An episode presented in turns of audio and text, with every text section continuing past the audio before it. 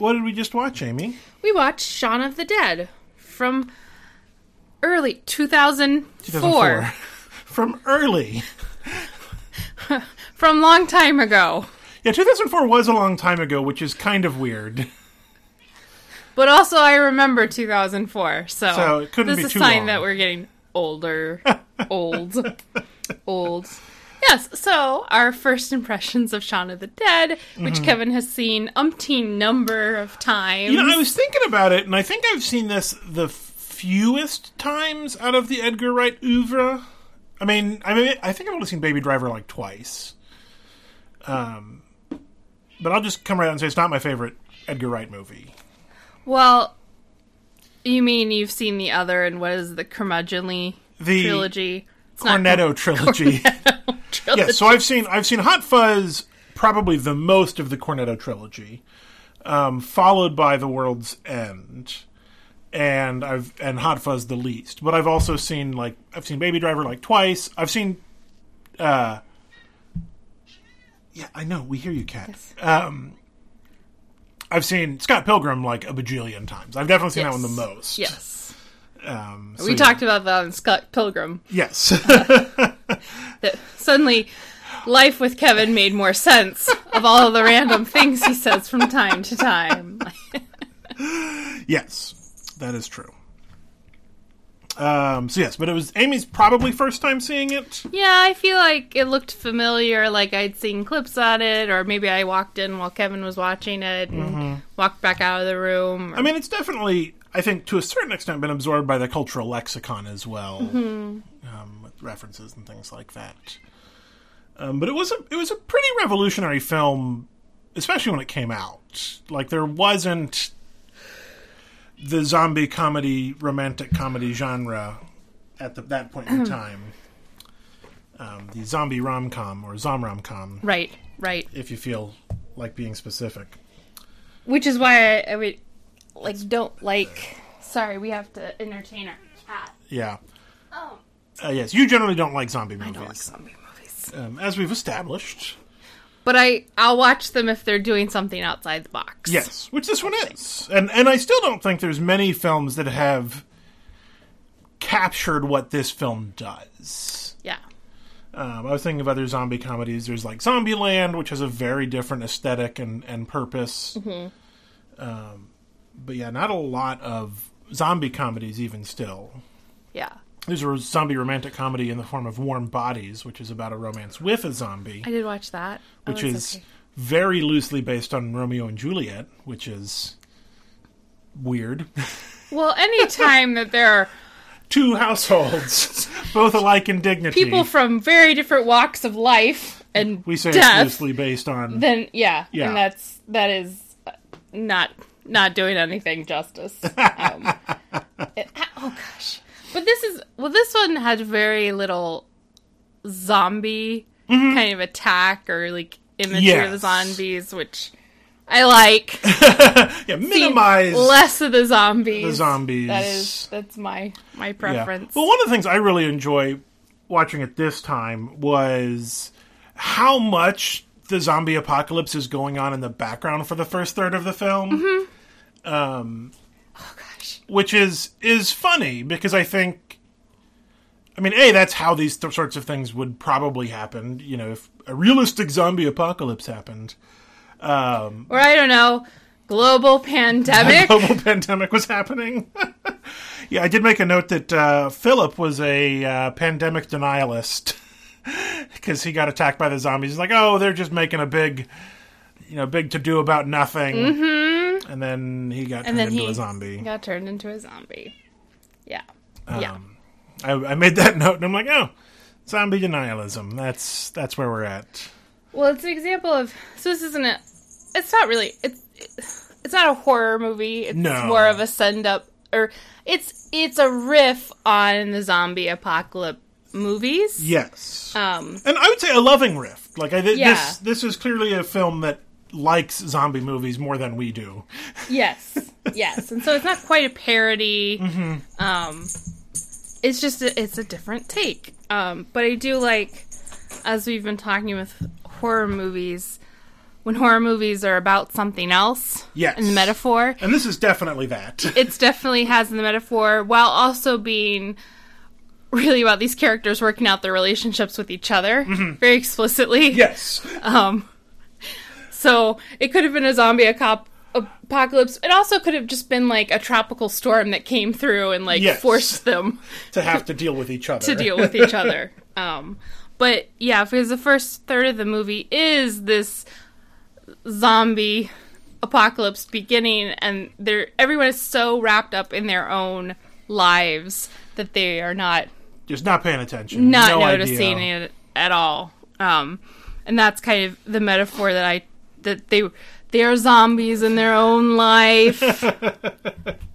um, in a very different way than like The Walking Dead is about the humans, Yes. not the We're the Walking Dead. the actual zombies, but um, the characters are so stuck in their routines um, because it's easier to do that than to change, and Yeah. change is scary. You go to the Winchester every night. Yeah, and you don't have to make any decisions. You don't have to grow up, or you can grow up very minimally, um, which is enhanced by like the ways in early film people who are not zombies are doing kind of like zombie movements. Yes. They have it quite a few times Simon Pegg like walking, you know, Yeah, just waking up a to get and just going, oh.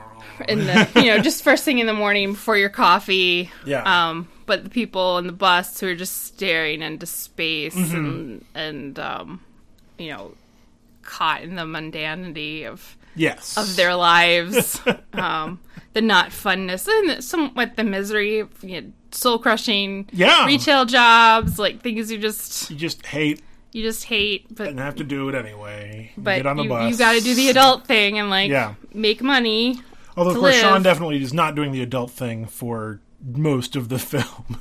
yeah Because it's it's sort of about his growth more than anything, Yeah. and sort of this realization that his literal best plan is to go to the bar that he always goes to because that's the only safety he knows, whether or not it's actually that safe.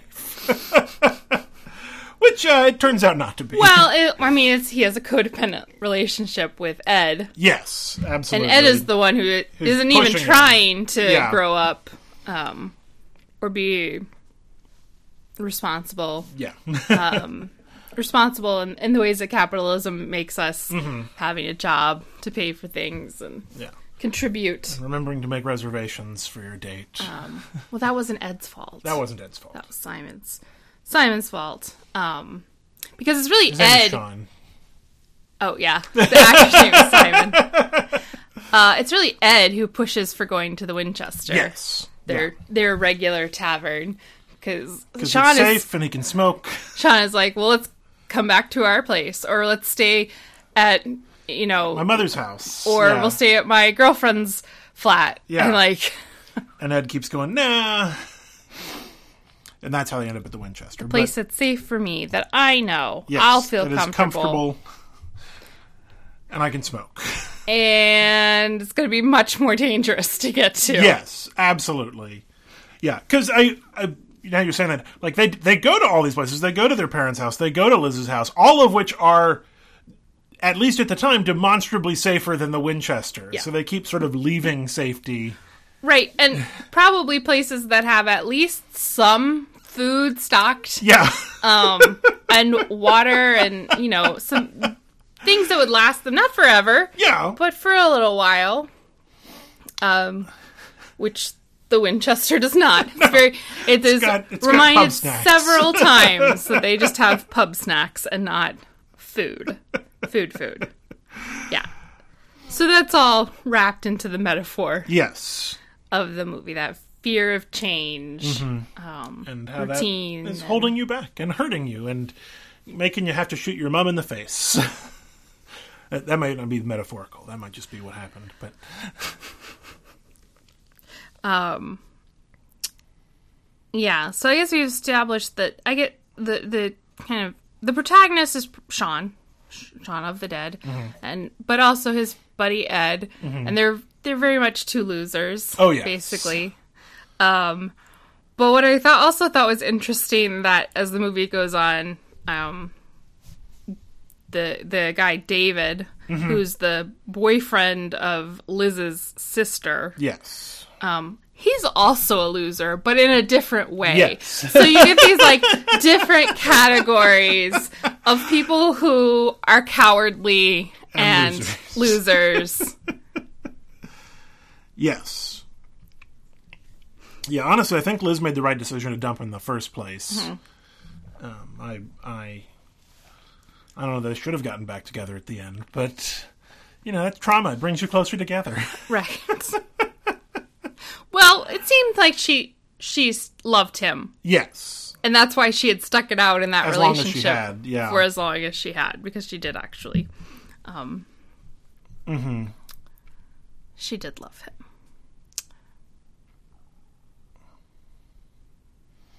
Yeah. What other thoughts? Right.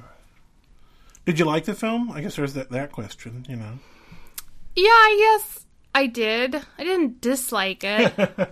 so, uh, I like I said, I liked the metaphor aspects of it, and I liked the um,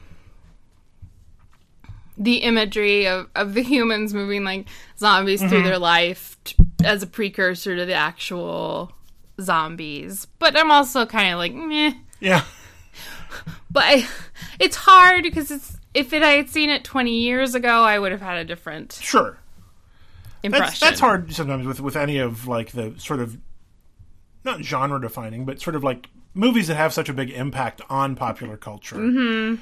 And yeah. And you go back and you've you've missed the moment yes. to um, get it. Yeah. Well, it's, it's interesting because I can definitely see like a lot of Edgar Wrightisms that he refined over the years. in Yeah, it did movies. look. It looked like a very first, not very first, but it was it was an early draft of Edgar Wright filmmaking. Yes. Um, you know, lots of lots of call forwards, lots of clever editing. Um, I, I made a note of the scene towards the beginning when he's flipping channels, and like we're getting each channel is a continuation of the same sentence. Yes. Um, and so we, the audience who are paying attention, get this whole like the movie telling us what's going on, the zombie apocalypse. But he is so unaware that he doesn't even notice it, and he's just sort of flipping channels and that sort of stuff. Like again, that's very clever, and that's very Edgar Wrightian of sort of like what's going on. Or um, another one of those is after Ed and Peter, their upstairs flatmate um, have a fight, Ed says, The next time I see him, he's dead.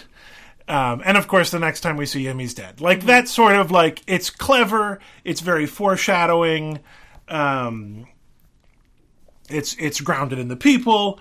Uh, but it's definitely funnier if you know that he's going to be a zombie in the next scene. So it works better on second or third viewing. yeah. Yeah. Um, which is true of Edgar Wright movies in general. I think they always get better on on repeat viewings because he does put so much work into that. Or um, the scene again towards the beginning when we see Shaun walk from his front door through the gate to the shop and then back. And we it's it's one long take. It's very grounded in the the reality of the place, and then of course we repeat that the next day after the zombie apocalypse has fully happened and everything's different, and he's still oblivious. He doesn't notice. Yes. Um, you know, the shot of him opening the fridge with the two bloody handprints on this thing, and he's just unaware.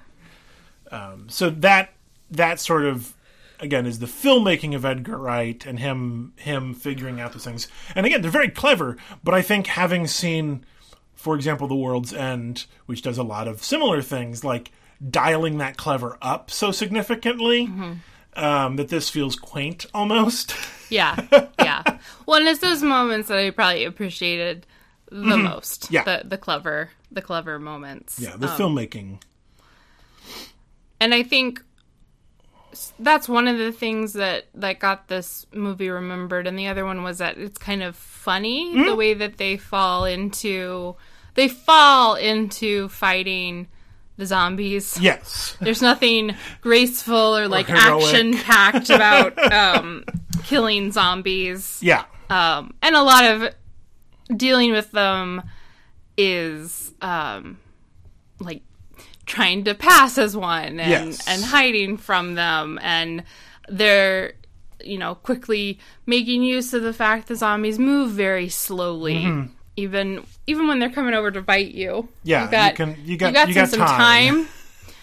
Uh, if there's too many of them, You got a problem, You got a but- problem. But um, so I think that was one of the first kind of takes on zombies. Yes. Uh, that was kind of funny. The way Zombieland is Mm-hmm. kind of funny. Yeah. It's it's sort of it's it's playing with the tropes in ways that a lot of other films just ignore or or get around by making them fast zombies. Um, because slow zombies are just kind of funny inherently. Like one of them by himself, like there's this scene where they're drunkenly walking home and there's a zombie in the middle of the street and they're singing along with it and going "Ba-ba-da-da-ba-da-da-ba." like it's funny because he's not much of a threat. It's just one walking corpse. It's when there's a bunch of them that it's a problem. yes. Yeah, and there were lots of little um, nods to other zombie films, of which I'm not super familiar with. One of them I do know was in the the phone scene when he's calling his mom to say we're coming to get you. Nick Frost, Ed's Ed says we're coming to get you, Barbara, which is a very famous line from Night of the Living Dead. Um, early in the film, one of the characters who dies very early on in the film, also I think, is making fun of his sister for being scared or girlfriend. I don't remember. It's been a long time since I've seen it. But he says, They're coming to get you, Barbara. And then he gets eaten by a zombie or something. So those sorts of like clever meta references that are that are clever. They're clever and they're coming kind of from a loving place of, Yes. of the zombie genre Mm-hmm. and history of film Yes. filmmaking.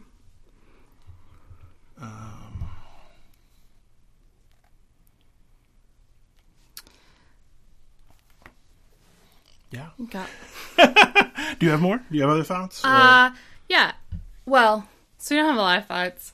I, I can't remember why this was on our list. I think we wanted to just test out to see another zombie movie if I would like it or not yeah. when it's kind of playing playing with the Mm-hmm. genre. Um, yeah. I think you like it more than other zombie movies, but yeah, yeah. Well, it's very like man forward film too. oh yeah, that's Edgar Wright also. Yeah, and and that that can be that can grate on me sometimes.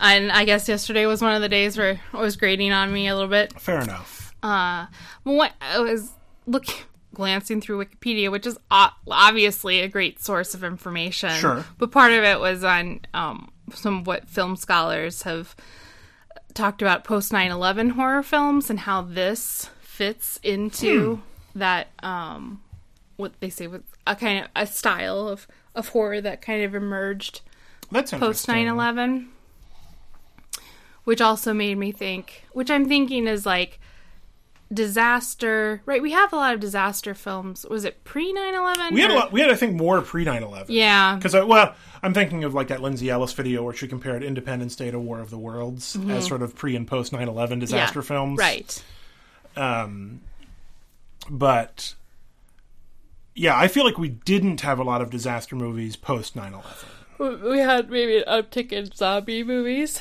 Yeah, maybe. I don't. I don't know. this is why you shouldn't just take something from wikipedia so i wasn't really interested in diving into why this is a post 9-11 Yeah. like horror thing but it did make me think post hiroshima Mm-hmm.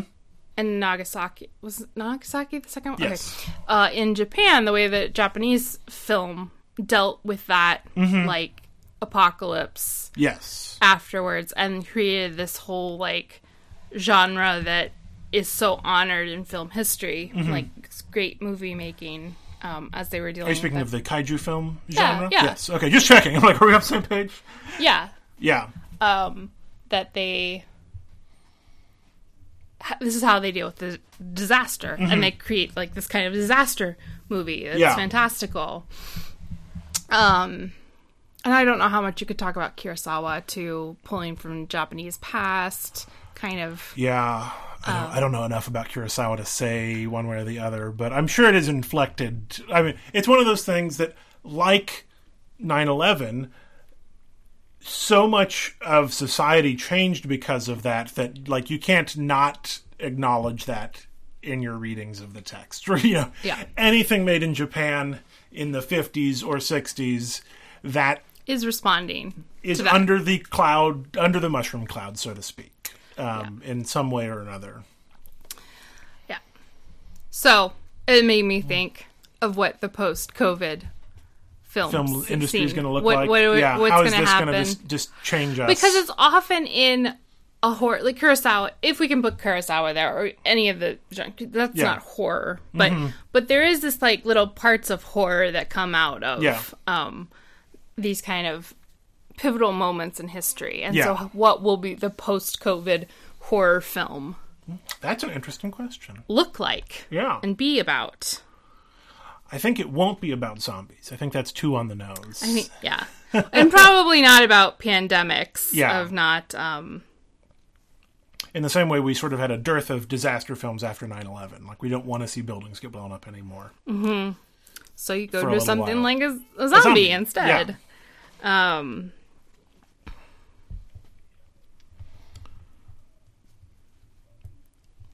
that is interesting we should watch godzilla yeah, well, that's just an excuse for you to buy the entire Criterion Godzilla box. Uh huh. Uh huh. uh huh. Uh-huh. It's not the entire godzilla franchise unfortunately it's the the toho period which is the first 10 or 12 or 20 years i don't know my godzilla history but it's it's a lot of godzilla in one big book box thing Yeah, yeah.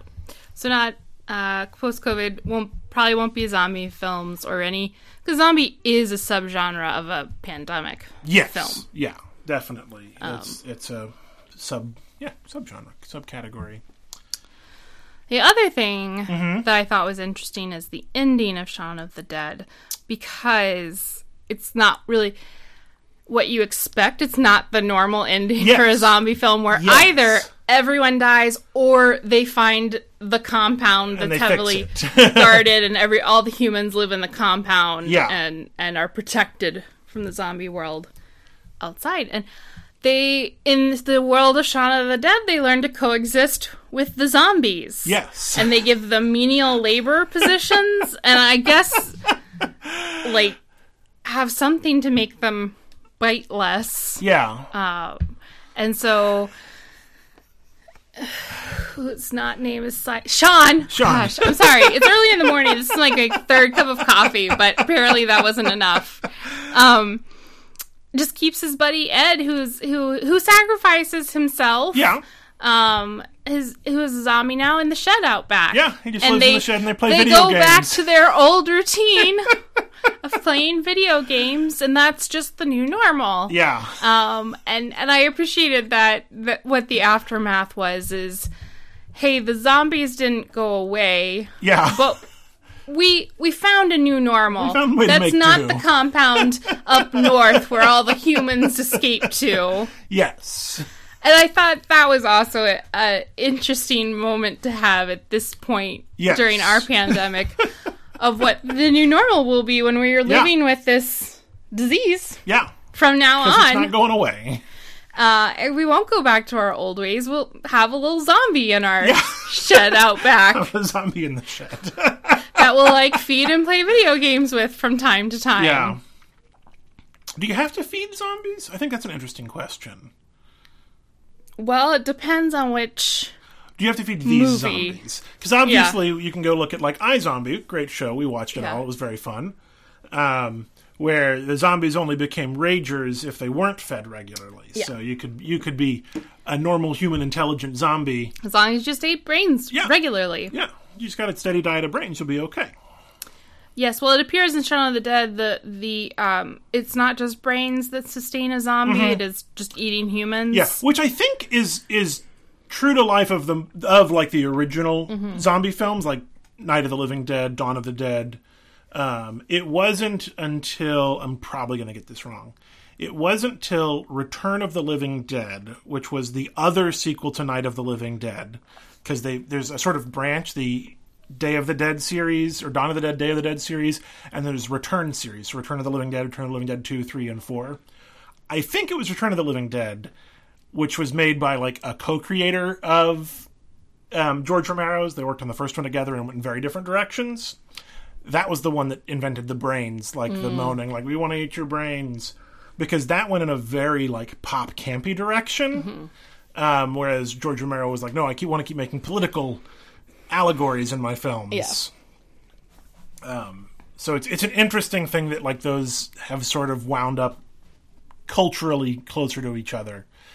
Um, the eating brains specifically, rather than just eating human flesh generally. I gotta think though, you want to feed a zombie, um, because the hungrier they get, the more aggressive. Yeah, I mean, that's how humans work. that is how humans work. The hungrier work. you get, The more aggressive you get. the more aggressive you get. That is the term "hangry" yes. that we we have. So I feel like, but then you know, like, what do you feed them? Yeah. Do you feed them Interesting like questions. parts? Can they Other sustain on like zombies? I don't think they eat other zombies. Yeah. Uh, yeah? They they don't address these questions. no, and that's fine. Ed lives in the shed back yeah. in the backyard. Which again, another reference um, that I appreciated in the moment was like was Peter, their third roommate, said like Ed's gonna have to go live in the shed earlier on in the film because he was fed up yeah. with him, um, and then of course he does. Again, clever. Also, um, this was the first time that I recognized Peter, um, or Pete, I think he's named in the movie, who is played by Peter Serafinowicz. okay. This is the third flatmate. Peter Serafinowicz. Yeah, I got that right. Good job, me. Um, who is has been in this movie every time, but I know him most recently because he- He's been in this movie every, every time I've seen it. Yeah. Um, no, I recognized him because he played the Tick in the most recent reboot of the Tick. Ah, Um, although very different character wise, but still like he's very tall. I think that's what I noticed this time. I was like, oh, he's real tall. Um, yeah, he he plays the tick. He's done lots of things. He's a he's a character actor. He's been in lots and lots of things. He was in John Wick Chapter Two, apparently. I don't remember that. I don't. He doesn't have a memorable face to me. No, he doesn't. He's not like like. I think that's why it took me four or five times of seeing this movie to go like, oh Which I that probably that comes out as an insult. I don't mean that as an insult. no. I don't. But I yeah. I can imagine the type of character he may have been in John Wick too. Yeah, he was apparently the sommelier, which I don't remember in John Wick 2 at all. But Well, really, no one is anything but an assassin in Yes. John Wick. So they don't have like cover stories. yes. Um, well, and in playing the face recognition game, yeah. did you recognize Liz's sister? Yes. But I knew who she was when we started watching Sabrina Oh. from this, not the other way around. yeah, she plays one of the aunts, I think Zelda or Hilda. Hilda, Hilda. Aunt Zelda. In Lucy Davis is, Yes. is her name. She was the original Pam on the British version of The Office, although her character wasn't Pam. I think it was something else. Um, and then she was in this, and so I knew her from Shaun of the Dead and kind of the original Office. Ah, then you went over to Sabrina and you were like, I know who this I know person who this is. person is. Amy doesn't know who this person is. She's not watched enough British media. Yeah, I've watched a lot of British media.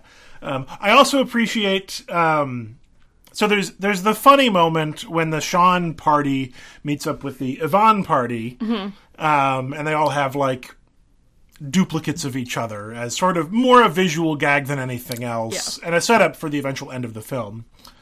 Um, but Yvonne's boyfriend is played by someone who's very famous now. Martin Freeman. Martin Freeman. Yeah.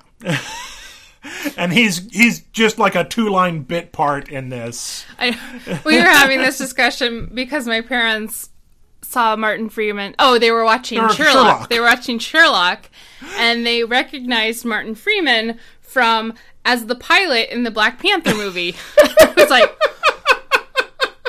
Wait, okay, I guess he was in Black Panther, but that that's weird that that's where you remember him from. He's been in He's been in lots of things. so many things now. But okay. yes. Hitchhiker's Guide to the Galaxy, of course. The, Hobbit. Hobbit. Marathon of Hobbit. I think everyone's trying to forget the Hobbit films. I think that's what that is. It, yeah, but it is seared into my memory that it existed. and then all kinds of other Yeah. British British things. Martin Freeman, and of course, Martin Freeman was the Jim in the original Jim and Pam of the o- the British Office as well. Hmm. That was his his first big TV thing. Um, again, not neither of them were called Jim or Pam in the British version of The Office, but I don't remember what they were. They were probably the British equivalents. Yeah, whatever those are. Jim and Pam. But yeah, it's a fun movie. It's definitely not my favorite in the the Edgar Wright oeuvre. yeah, I guess we're kind of moving through the Edgar Wright. We'll probably watch some more of the Cornado. Cornado, Cornetto trilogy. Cornetto. It's an ice cream cone, like. sweet- yes. Yeah. I yeah. Like a drumstick. like a drumstick. But it's the cornetto. Well, we've watched. We've we haven't talked about it on the podcast. We've watched Hot Fuzz before. I'm confident we've watched Hot Fuzz before. Yeah, totally could have happened. Uh, I have a terrible long-term memory. I don't. I don't remember things very well in the past. Um, I will watch Hot Fuzz again though. I think Hot Fuzz is the funniest of the Edgar Wright movies. I think World's End is a better put together film of the Cornetto trilogy. It is the sort of peak cleverness of Mm-hmm. of what's going on there. But well, yeah, I think I've gotten more interested in Edgar Wright yeah, now as a filmmaker. So I, am approaching watching these very differently than I would have ten years ago when we probably watched probably it. watched Hot Fuzz, and you were like, "Yeah, that was fine." That was yeah, wasn't really thinking about it. Um, same way I'm interested in going back through some Rian Johnson movies. yeah, uh, to see. Yeah, Brick or Brothers Bloom. I've never seen Brothers Bloom. I have it. It's on the shelf, but I've never actually watched it. Well, and like I, I remember watching Brick like ten years ago, Mm-hmm. Yeah. and it doesn't stick Mm-hmm. in my memory. I, but I think I would have a much better appreciation for it now. Yeah. and I have much better grasp on performance analysis than That's I did true. ten years ago. Grown a lot in that Maybe because the 10 years in between were intense. Very intense performance analysis. yeah, that's all you did all the time. Um, and now I can't stop. yeah, hence this podcast. Yeah. so, yeah, going back. Yeah. Yeah, Edgar Wright, Rian Johnson are both really good directors. Um, yeah, there's a lot of good directors out there that that are on the. There, there's this weird space I think between, like, this is going to sound like damning with faint praise between like the Michael Bays and Zack Snyder's of the world, and like the Kurosawas of these like filmmakers who understand film in really interesting ways, but still still try to make popular, accessible media. Kurosawa's not a good example there because Kurosawa stuff is super popular and accessible. Um, who's a good example? It's not popular in the way that pe- people would go see a Michael Bay movie. No, it is not the way in the, the that way. At least No. here in the U.S. I don't. In Japan, I don't. Know I don't know how big it is. Yeah, it's viewed. um, I mean, like Kurosawa movies are full of like action and interesting things. They're not boring. I'm trying to think of like the Quentin Mike Nichols. There's a good a good sort of example of like art house films. He doesn't make art house films, but people would think he does. He's in the Criterion Collection, and you know. So is Michael Bay. I know. so is Kurosawa. I'm surprised Edgar Wright isn't, uh, to a certain extent. Um, yeah, although I think nobody wants to remember that Michael Bay's in the Criterion Collection twice. He's got, I think, The Rock and Armageddon are both in the Criterion Collection. Um, which is not to say that Michael Bay does exactly what Michael Bay does very well. Well, and that was early Michael Bay before he really, really ramped up. Yes. By like a thousand percent Yeah. the Michael Bayness. Yeah. Have we watched films. the the whole plate, the Lindsay Ellis videos on Transformers? No. We need to watch those. Um, I've watched them; they're very fun. It is film theory through the lens of the Transformer films. Um, and you at home, you should watch them as well. They're very good. Um, we've wandered a bit off track. As we do, especially if we don't have much to say. Yeah, gonna talk about ancient aliens just as a tag on the end of this. Yeah, that's a totally different, no segue whatsoever. yeah, but we just watched it. we watched about twenty minutes of it, and then I got fed up. that, that was enough. the, every episode is the same. is. The secret to ancient aliens is it's not aliens, it's racism. Yep, basically. Could could they have possibly come up with circles? Yeah, well, and then yeah, yeah. It's racism in an interesting way. It's racism in like ancient, like Asian and South American indigenous peoples, Mm-hmm. but not Africa. No, we don't talk about Africa. The aliens did not visit Africa. So, Yeah, um, it's like no no pre-Columbian society could have ever figured out basic physics. So this must have been aliens. that's it. That's it. That's that's really what ancient aliens is. And 4,000 years ago was really ancient. Yeah. When really humans humans go back tens of thousands of years. Yeah. Like there's a lot of human history. just that's what I would call ancient. Like give me 50,000 years ago. Yeah. None of this like civilization existed sort of stuff. Like, hey, the Mayas, the Incans, the Indian subcontinent, like all of these massive civilizations that were a few thousand years ago. Like, how could they have possibly made civilization? Must have been aliens. Definitely. You know, the ancient aliens never visit, uh, you know, Europe four hundred thousand years or four thousand years ago. Yeah, they know they know they go to like the Celtic sites and yeah, I guess. um, basically the Celt. I, I think we have more Celtic artifacts than the earlier peoples on the European continent. that's probably true. I, I don't know. I'm getting most of my ancient history from ancient aliens, so I probably shouldn't speak to any of this. Yeah, it's not a reliable source for your ancient history. It's not. All right, well, that was Shaun of the Quarantine watching.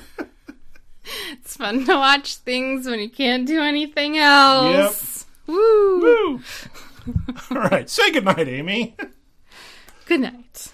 But it's really morning. So It good is really morning. morning. Good morning. Good morning, Amy. Good morning.